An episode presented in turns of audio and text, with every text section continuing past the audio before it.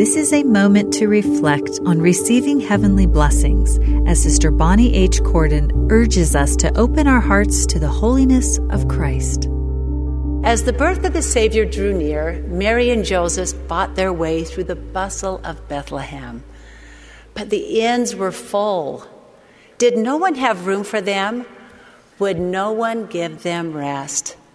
Mary knew the gift she was carrying, but no one had room to receive it, to receive him.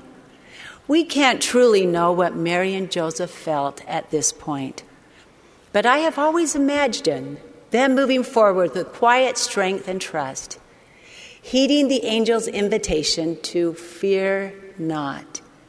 And now, preparing for Jesus' birth, they were able to let go of any expectations for comfortable lodging and instead settle in a quiet, lowly stable.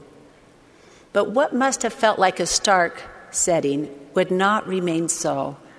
The Lord would soon fill the hollowness with holiness.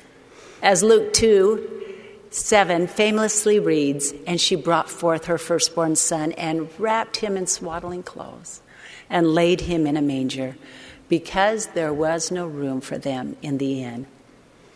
Our Savior, that glorious gift of life, hope, and promise, had come to the earth.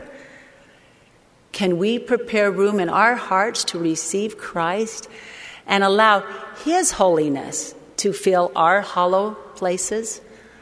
Like Mary and Joseph, we can trust in Him even amid sometimes overwhelming circumstances. The guidance, even miracles that come into our lives, will probably not be in the hustle and bustle, nor on stages or in stadiums, but in the quiet places where we live and work, where we go for help. Wherever our humble needs arise, we can and will receive answers to our whispered prayers. That was an excerpt from Sister Bonnie H. Cordon's talk, Let Earth Receive Her King. This is a moment to reflect.